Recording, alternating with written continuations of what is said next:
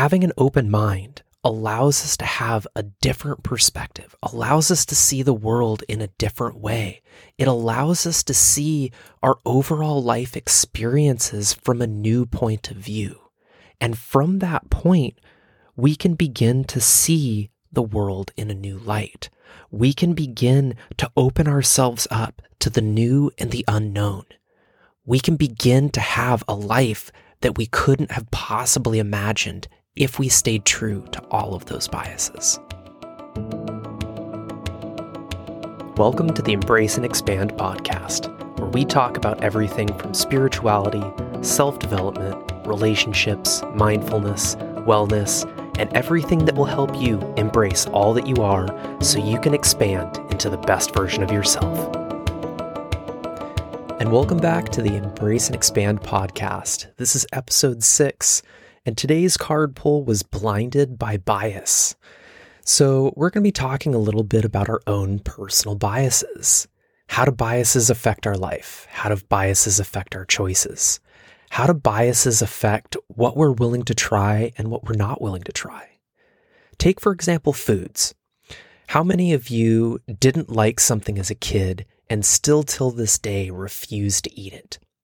Now, when we are babies, we have about 30,000 taste buds within our tongue.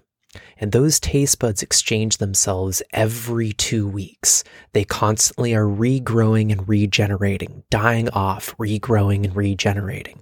By the time we reach the age of roughly around 22, some of us a little earlier, some of us a little later, we only have about 10,000 taste buds. So something that at one point in time tasted really strong or tasted really gross won't necessarily be as strong or as gross. But the bias that we have built up in our mind, the bias that we have decided that, oh, I don't like that thing because I tried it this one time and I didn't like it, that can actually change. And now, even as adults, we continue to have those taste buds die off and regenerate, die off and regenerate every two weeks. Roughly 10 to 14 days is what the research that I could find showed. Every 10 to 14 days, your tastes are literally changing. And if your biases stop you from trying something new, you may stop yourself from experiencing something that tastes all of a sudden delicious, that at one point in time you didn't like. And this same thing goes for people places.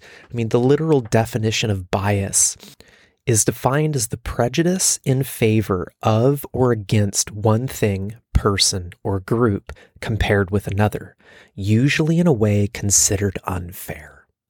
How many times in your life, or in our lives in general, do we decide not to accept somebody based on their beliefs, not to accept somebody based on the country of origin or how they look or the color of clothing that they're wearing, all based on our own internal biases.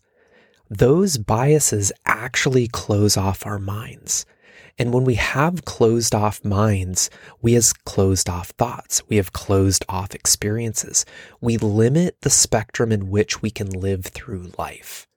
Biases as small or as big as they possibly can be in order to live a life and experience everything that it has to offer, we need to learn to put our biases aside. We need to learn to have an open mind so that we can experience something new, so that we can taste something new, so that maybe take colors, for example. If you have specific colors that you truly like to wear all the time, but you stop yourself from wearing other colors, what are you stopping yourself from experiencing? How are you stopping yourself from feeling? And you may find that if you wear this color, all of a sudden you feel more confident. All of a sudden, people compliment you more often. All of a sudden, you start to see yourself in a different way. This is by removing those biases, by allowing ourselves to try something new. And I'll steer back to a topic that I've brought up in several of the recent podcasts is cannabis, for example. How many of you have a bias against cannabis, against even trying CBD as an example, which CBD without any THC is non psychoactive. It cannot get you high in any way, shape, or form. But its therapeutic benefits have been proven by so many different research studies in recent times. They have been proven to help with inflammation. They've been proven to help with pain. They've been proven to help with muscle regeneration. They've been proven to help with soreness. They've been proven to help with so many different things. I'll allow you to do your own research on the huge array of different benefits. And my brother in law with the um, Endless Endeavor podcast, Greg Anderson, he recently just did a phenomenal podcast with the owner of a very large CBD company called Cured CBD. And they offer a bunch of different arrays of products, but they go into a lot of the science that is behind the CBD industry. Now, of course, not all of those products are created equal, just like anything within the supplement industry not everything has a lot of backing, not everything has a lot of science that's been put to it, but there are a lot of companies that are out there that really want to bring products into the world that are very beneficial for others. The same thing goes for any state that you live in that's legal that you can go into a dispensary and buy your own. Not all products are created equal.